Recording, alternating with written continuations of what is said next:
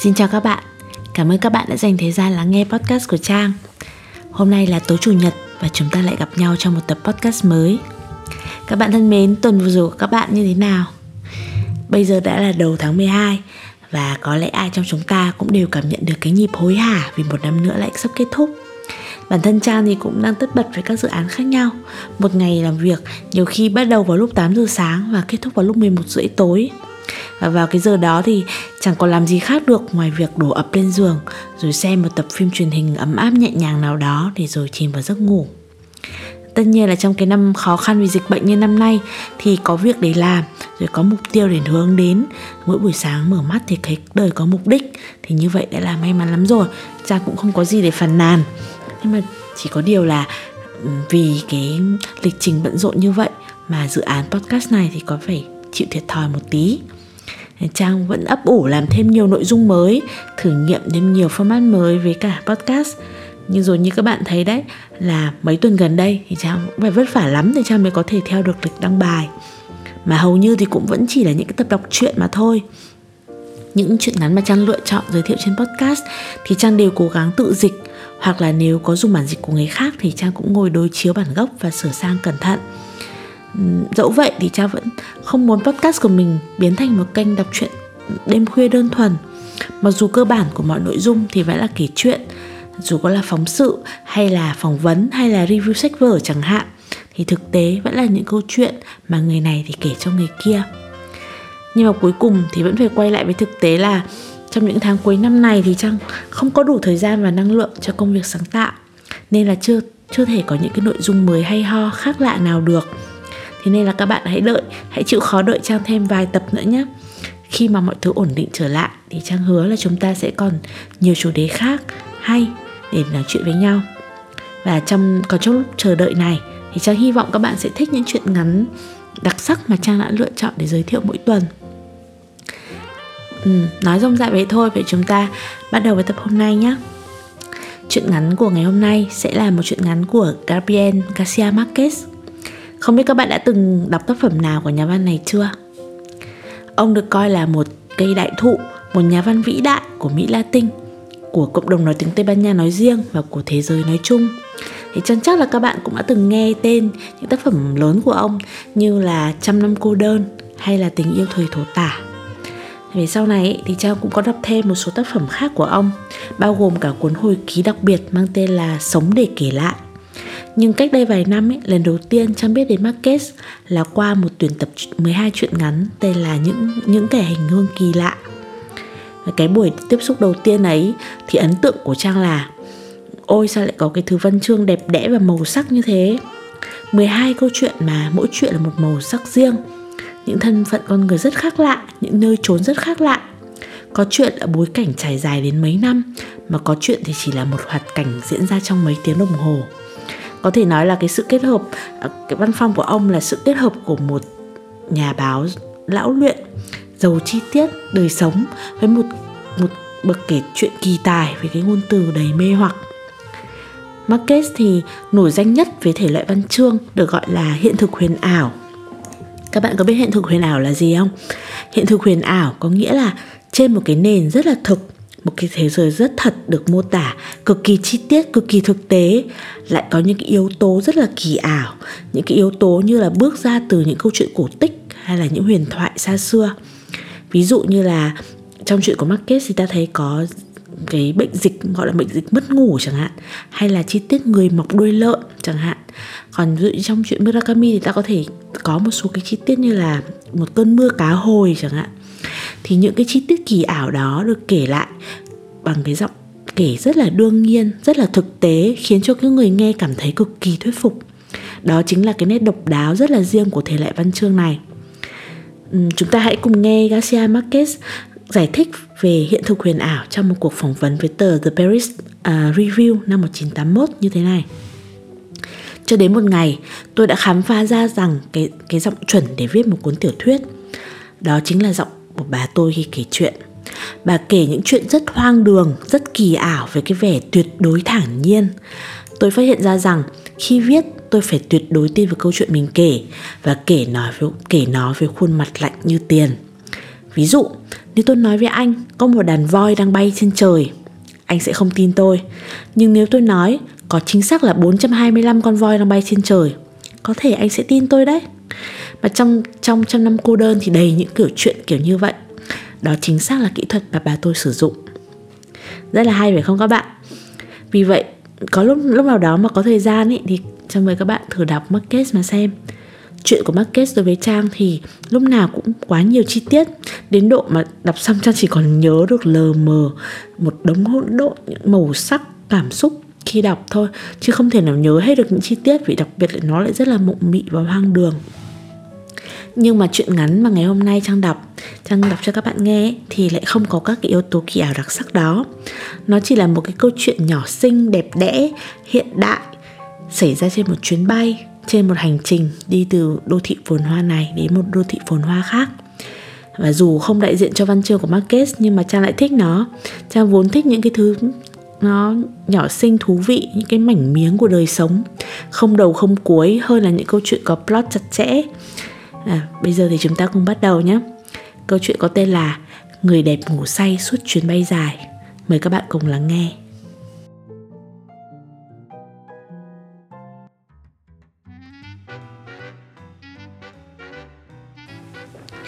Người đẹp ngủ yên suốt chuyến bay dài. Nguyên tác Gabriel Garcia Marquez. Nàng đẹp và tinh anh với làn da mịn màu bánh mì và đôi mắt hạnh đào xanh. Làn tóc suông đen nhánh xõa ngang vai Nơi nàng toát ra vầng hào quang nguyên sơ, Có thể là từ xứ Indonesia xa xăm Hoặc là từ vùng Andem hoang dã Nàng ăn mặc với kiểu trang phục tinh tế, Một áo jacket bằng lông linh miêu, Áo blue bằng lụa thô với những bông hoa trang nhã, quần dạ thiên nhiên và giày có sọc hẹp bằng màu hoa giấy. Đây là quả là người đàn bà xinh đẹp nhất mà ta chưa từng thấy bao giờ. Tôi nghĩ như thế khi thấy nàng sải bước ngang qua, êm du như dáng bước của nàng sư tử cái. Trong khi tôi đang đứng chờ trong dãy người đi vào phi trường Charles de Gaulle ở Paris, chờ đến chuyến bay đi New York. Nàng là một xuất hiện siêu nhiên, chỉ xuất hiện hữu trong khoảnh khắc và tan biến vào đám đông ở ga cuối. Lúc đó là 9 giờ sáng, suốt đêm trước trời đổ tuyết liên miên, sự lưu thông trở nên khó khăn hơn thường lệ ở các đường phố và càng chậm hơn ở các xa lộ, nơi các xe tải sắp hàng sát vai nhau và xe tỏa ra hơi nóng trong tuyết. Tuy nhiên, bên trong ga cuối của phi trường, thời tiết vẫn còn đang là mùa xuân. Tôi đứng sau một bà Hà Lan lớn tuổi, càu nhào suốt buổi về sự năng nề, công cành của 11 cái vali mà bà mang theo bên mình – Tôi đã bắt đầu thấy nản thì bỗng nhiên thấy sự xuất hiện thoáng chốc của nàng khiến tôi ngừng thở và vì thế tôi đã không hề chú ý đến sự xung đột đã chấm dứt từ khi nào. Rồi thì người bán vé phải kéo tôi lại từ trên 9 tầng mây xuống và trách móc tôi vì sự đáng trí của mình. Bằng cách ngỏ lời xin lỗi trước, tôi hỏi cô có tin vào tình yêu ngay từ cái nhìn đầu tiên không? Dĩ nhiên là tin, cô trả lời, những loại tình yêu khác đều không có thật. Cô ấy vẫn dán mắt và nhìn nhìn vào màn hình máy tính và hỏi tôi muốn ngồi ở chỗ hút thuốc hay không hút thuốc. Chẳng thành vấn đề, tôi nói tôi nói với cái vẻ danh mãnh cố ý. Miễn là tôi không phải vướng víu với 11 cái vali kia. Cô biểu lộ một sự đánh giá bằng một nụ cười doanh thương, nhưng tiên nhìn không rời khỏi màn hình sáng lấp lánh. Ông hãy chọn một con số, cô bảo tôi, 3 hoặc 4 hoặc 7. Số 4 Nụ cười của cô ánh lên tia chiến thắng. Trong suốt 15 năm tôi làm việc tại đây, cô nói anh là người đầu tiên không chọn số 7. Cô ta viết số ghế ngồi và thẻ lên tàu của tôi, trả lợi cho tôi cùng với tất cả giấy tờ liên quan. Nhìn tôi lần đầu tiên với đôi mắt màu nho, một điều an ủi cho đến khi tôi lại thấy người đẹp. Chỉ khi đó nàng mới thông báo cho tôi rằng phi trường vừa đóng cửa và mọi chuyến bay đều hoãn lại. Bao lâu kia? Điều đó còn tùy thuộc ở Chúa. Cô nói với nụ cười Đài phát thanh thông báo sáng nay có thể đây là trận tuyết bão tuyết lớn nhất trong năm. Cô đã lầm Đây là trận bão tuyết lớn nhất thế kỷ. Nhưng trong phòng đợi vé hạng nhất, mùa xuân vẫn hiện diện tràn đầy với hoa hồng tươi trong lọ, nhạc thính phòng vẫn tuyệt diệu và du êm tâm hồn, đúng như ý hướng của các nhà soạn nhạc đã sáng tạo ra nó. Tất cả bỗng nhiên khiến tôi nghĩ rằng đây là nơi trú ẩn thích hợp cho người đẹp, và tôi tìm nàng ở các chỗ đợi khác. bước chân bị cuốn theo sự táo bạo của mình nhưng phần đông ở đấy là các vị đàn ông trong đời thực đang đọc báo tiếng Anh, trong khi quý phu nhân của họ đang nghĩ về một anh chàng nào khác. Khi các bà qua khung cửa kính lớn nhìn mấy chiếc máy bay chết xí trong tuyết, các cơ xưởng băng giá, những cánh đồng mênh mông xứ Rosie bị tàn phá bởi bầy sư tử hung hãn. Đến giữa trưa thì không còn chỗ để ngồi và cái nóng trở nên oi nồng khó chịu đến nỗi tôi phải thoát ra tìm một chút không khí để thở. Bên ngoài tôi thấy một cảnh tượng tràn ngập, mọi người chen chúc vào các phòng đợi, chôn chân lên các hành lang ngột ngạt và cả các bậc thang ngổn ngang trên sàn với những con thú cưng của họ, với con cái của họ, với hành lý của họ. Việc liên lạc với thành phố đã bị cắt đứt và tòa nhà bằng chất nhựa trong giống một cái hộp không gian bị bủa vây trong bão tố. Tôi không thể ngăn được mình nghĩ rằng người đẹp cũng phải ở một nơi nào đó giữa bầy đàn đã được thuần hóa và tính ngộ ngông ngạo đã gây cảm hứng cho tôi với một lòng can đảm mới để chờ đợi. Vào bữa ăn trưa, chúng tôi đã nhận ra rằng chúng tôi đã đắm tàu. Các hàng người nối đuôi vô tận bên ngoài bảy nhà hàng ăn, các quán cà phê, các ba rượu và trong khoảng non 3 tiếng đồng hồ, tất cả các nơi này phải đóng cửa vì không còn gì để ăn hay uống. Những đứa bé một lúc nào đó trông cũng như mọi đứa bé khác trên đời bắt đầu bắt đồng loạt khóc váng lên và mùi bầy đàn bắt đầu bốc lên từ đám đông. Đó là thời điểm của bản năng. Trong cái đám tranh giành hỗn độn đó, món duy nhất tôi tìm được để ăn là hai cốc kem vani cuối cùng trong một quán nhỏ dành cho trẻ em. Những người hầu bàn đặt ghế lên bàn khi những người chủ đã đi, trong khi tôi chậm rãi ăn ở quầy, tự ngắm mình trong gương với cốc kem nhỏ cuối cùng muỗng kem nhỏ cuối cùng và nghĩ về người đẹp. Chuyến bay đến New York lúc đầu được dự tính vào lúc 11 giờ sáng, cuối cùng đã cất cánh vào lúc 8 giờ tối. Vào lúc tôi đang xoay sở đến lâu lên tàu bay, các hành khách hạng nhất khác đã sẵn sàng rời chỗ ngồi và một tiếp viên hàng không dẫn tôi lại chỗ của tôi. Tim tôi ngừng đập. Sát chỗ ngồi của tôi, người đẹp chiếm chiếm hữu khoảng không gian của mình với sự uy nghi của một nhà du hành lão luyện. Nếu tôi có viết điều này thì cũng chẳng ai tin tôi Tôi nghĩ vậy Tôi cố ấp úng thốt ra một lời chào mơ hồ Mà nàng dường như cũng chẳng nghe thấy Nàng an tọa như nàng sắp sống nơi đó hàng năm trời Sắp đặt mỗi vật nào vào đúng chỗ Ngăn nắp trật tự cho đến khi chỗ ngồi của nàng được sắp xếp Giống như một căn nhà lý tưởng Nơi mọi vật đều trong tầm với trong thời gian đó, một tiếp viên mang đến cho chúng tôi một cốc sâm banh chiêu đãi. Tôi cầm ly rượu mời nàng nhưng nghĩ tốt hơn nếu rượu được đưa đúng lúc mời đúng người. Vì nàng chỉ muốn uống một ly nước lọc và nàng yêu cầu tiếp viên lần đầu tiên bằng thứ tiếng Pháp khó ai hiểu nổi rồi sau đó bằng một thứ tiếng Anh cũng chỉ gọi là lưu loát hơn một chút rằng đừng đắng đánh thức nàng vì bất cứ lý do gì trong suốt chuyến bay. Giọng nàng ấm áp nghiêm trang và hòa lẫn với nỗi buồn phương đông vời vợi. Khi tiếp viên mang lại ly nước, nàng đặt hộp trang hộp trang điểm với bốn góc viền đồng lên gói hành lý sách tay, lấy hai viên màu vàng từ một cái hộp đựng nhiều viên khác đủ màu. Nàng làm mọi việc theo một cung cách long trọng và có phương pháp như thể không có điều gì bất ngờ xảy ra kể từ khi nàng sinh ra đời. Cuối cùng, nàng kéo tấm màn che cửa sổ xuống, vặn thật thấp phần dựa, dựa lưng ghế, trùm chăn đến tận ngang ngực mà không cởi giày, mang chiếc mặt nạ ngủ, quay lưng về phía tôi rồi ngủ một mạch, không một tiếng thở dài, không hề thư thay đổi tư thế, suốt 8 tiếng 12 phút đồng hồ đằng đẵng trên chuyến bay đến New York. Thật là một cuộc hành trình khiến tôi nồng ấm cả tâm hồn. Tôi vẫn luôn nghĩ rằng trong thiên nhiên không có gì đẹp hơn một người đàn bà đẹp và tôi chẳng thể nào thoát khỏi, dù chỉ trong một khoảnh khắc, cái hình tượng thanh thoát của một thư trung hữu nữ nhan như ngọc đang chìm đắm trong giấc điệp êm đềm bên cạnh tôi. Người tiếp viên nam biến đi ngay sau khi phi cơ cất cánh. Một tiếp viên khác với đầu óc rất duy lý đến thay phiên, đã cố gắng đánh thức người đẹp dậy, chỉ để đưa cho nàng một hộp đựng đựng đồ cá nhân và bộ tai nghe để nghe nhạc. Tôi lặp lại lời dặn của nàng cho người tiếp viên trước đây Nhưng anh chàng mới này thay vì nhấn mạnh ý muốn nghe từ chính miệng người đẹp Rằng nàng cũng chẳng muốn dùng món súp anh chàng tiếp viên cho rằng lời dặn của nàng cần được xác nhận và anh ta trách tôi bởi vì người đẹp không đeo tấm bản xin đừng làm phiền quanh cổ nàng. Tôi ăn món súp trong đơn độc, tự nhủ thầm mọi việc có lẽ tôi đã nói với nàng nếu nàng tỉnh giấc. Giấc ngủ của nàng thật sâu lắng, đến độ tôi lo lắng nghĩ rằng nàng đã ngủ uống thuốc tự tử chứ không phải để ngủ. Mỗi lần uống, tôi nâng ly chúc nàng. Chúc sức khỏe người đẹp. Khi xong món súp, đèn trong khoang mờ đi và có một bộ phim được chiếu lên màn ảnh nhưng chẳng có ai xem và hai chúng tôi lẻ loi trong bóng tối chập trùng của cả thế giới bao la. Cơn bão tuyết lớn nhất thế kỷ đã qua đi, đêm trên đại Tây Dương thật mênh mông, trong vắt và chiếc phi cơ như lững lờ bất động giữa trời sao.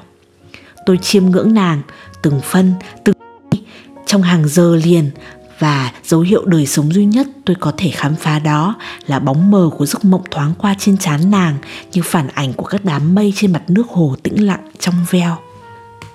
Quanh cổ nàng mang một sợi dây chuyền thật trang nhã, mảnh mai đến gần như vô hình, hòa lẫn với làn da vàng ánh của nàng.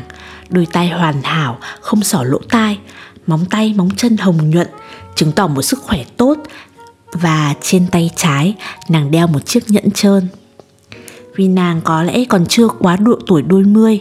Tôi tự an ủi rằng đó không phải là nhẫn cưới mà chỉ là dấu hiệu của một đính ước phù du.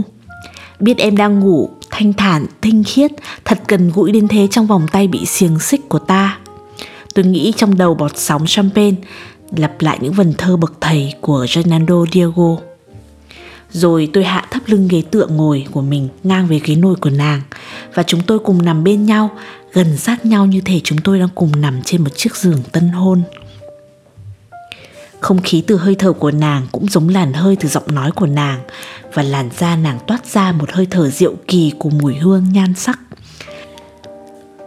Thật khó tin, mùa xuân năm trước tôi đã đọc một cuốn tiểu thuyết hay tuyệt của Yasunari Kawabata viết về các vụ vị hào phú thời xưa ở cố đô Kyoto đã dám vung tay hàng khối tiền rất lớn để chi cho một đêm được ngắm nhìn những cô gái đẹp nhất trong thành phố, khỏa thân và lơ mơ vì thuốc, khi họ mê đắm với ân tình trong một chiếc giường.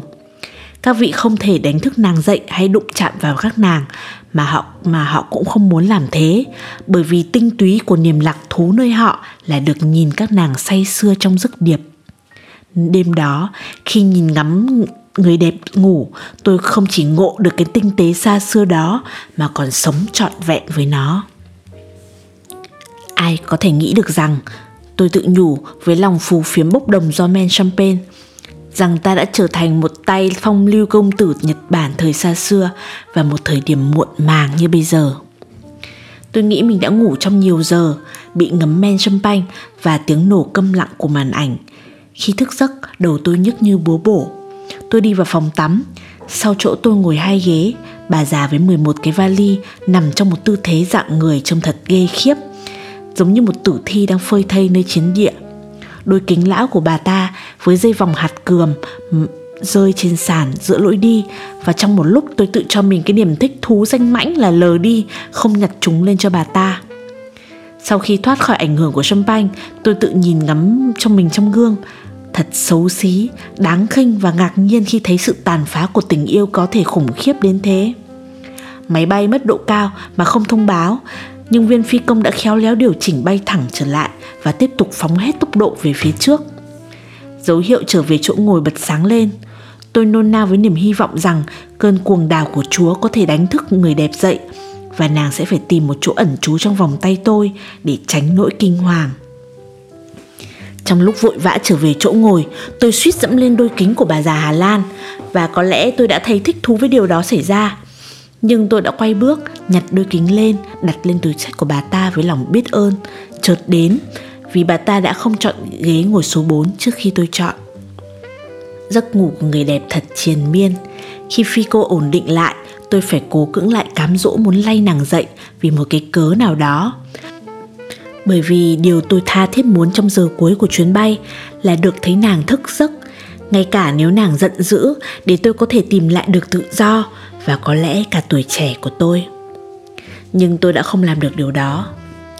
Quỷ quái thật, tôi tự nhủ với lòng khinh miệt. Tại sao mình lại không sinh ra dưới chòm sao, kim ngưu cơ chứ? Nàng tự thức giấc, lúc đèn đáp xuống đường bay được bật sáng lên.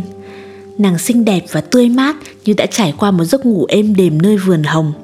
Đó là lúc tôi nhận ra rằng, giống như các cặp vợ chồng già, những người ngồi gần nhau trên cùng một chuyến bay không chào hỏi buổi sáng khi họ thức giấc.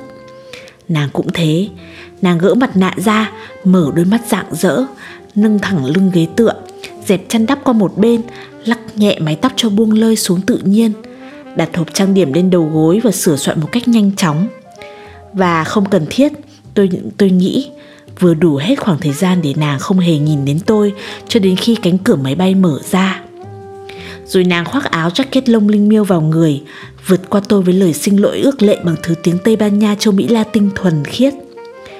Rời xa, rời xa mà chẳng nói một lời từ giã Hay ít ra cũng cảm ơn tôi với tất cả những gì tôi đã làm Để biến cái đêm chúng tôi gần nhau thành một đêm hạnh phúc Rồi nàng biến đi như một giọt sương lung linh huyền ảo dưới ánh nắng chói chang của rừng rậm Amazon Là cái thành phố New York vĩ đại mà vô hồn kia Tháng 6 năm 1982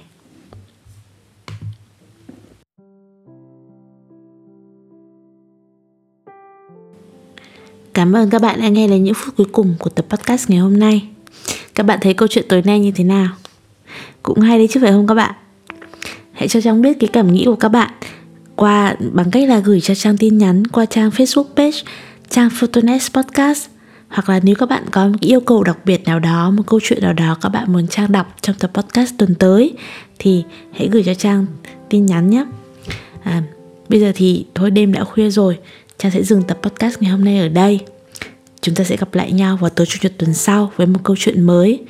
Trang chúc các bạn ngủ ngon và một tuần mới làm việc thật hiệu quả. Còn bây giờ thì tạm biệt.